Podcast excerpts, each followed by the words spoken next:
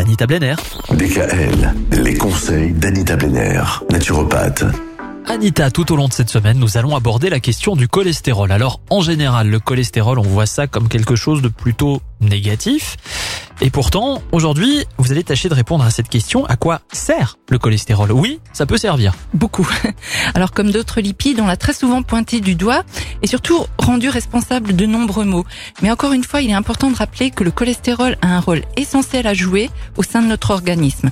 D'ailleurs, son origine est endogène à 70%, c'est-à-dire qu'une grande partie est produite par notre organisme, principalement par le foie, alors qu'une toute petite partie, 30% seulement de ce cholestérol, provient de notre alimentation quotidienne.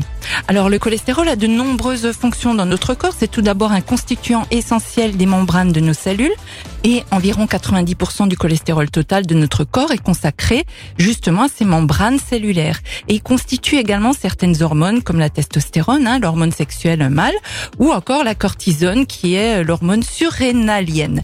Alors c'est un précurseur de la vitamine D qui après l'action des rayons UVB se transformera en vitamine D et le cholestérol est un composant de notre cerveau et favorise la formation de synapses c'est-à-dire euh, les, nerfs du cerveau. Voilà, tout à fait.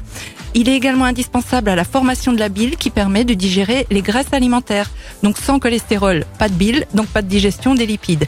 Alors bien souvent, le cholestérol agit également comme une rustine. C'est cette fameuse plaque d'athérome hein, à l'intérieur de nos artères. Et quand ces dernières sont abîmées, c'est-à-dire qu'il y a des petites lésions, eh ben, notre organisme réagit de façon très intelligente. Il utilise le cholestérol comme rustine. Donc ce n'est pas le cholestérol qu'il faut diaboliser, c'est surtout pourquoi il y a ces lésions à l'intérieur de nos artères et c'est dû à l'hypertension artérielle. Donc ça c'est ah. l'ennemi numéro un de nos artères. Ce n'est pas cette plaque d'athérome, mais c'est justement l'hypertension qui va provoquer cette plaque d'athérome. Bon, bah alors justement, comment est-ce qu'on fait pour ne pas avoir d'hypertension? Comment est-ce qu'on fait pour faire baisser l'hypertension? Vous nous le direz demain? À demain. Retrouvez l'ensemble des conseils de DKL sur notre site internet et l'ensemble des plateformes de podcast.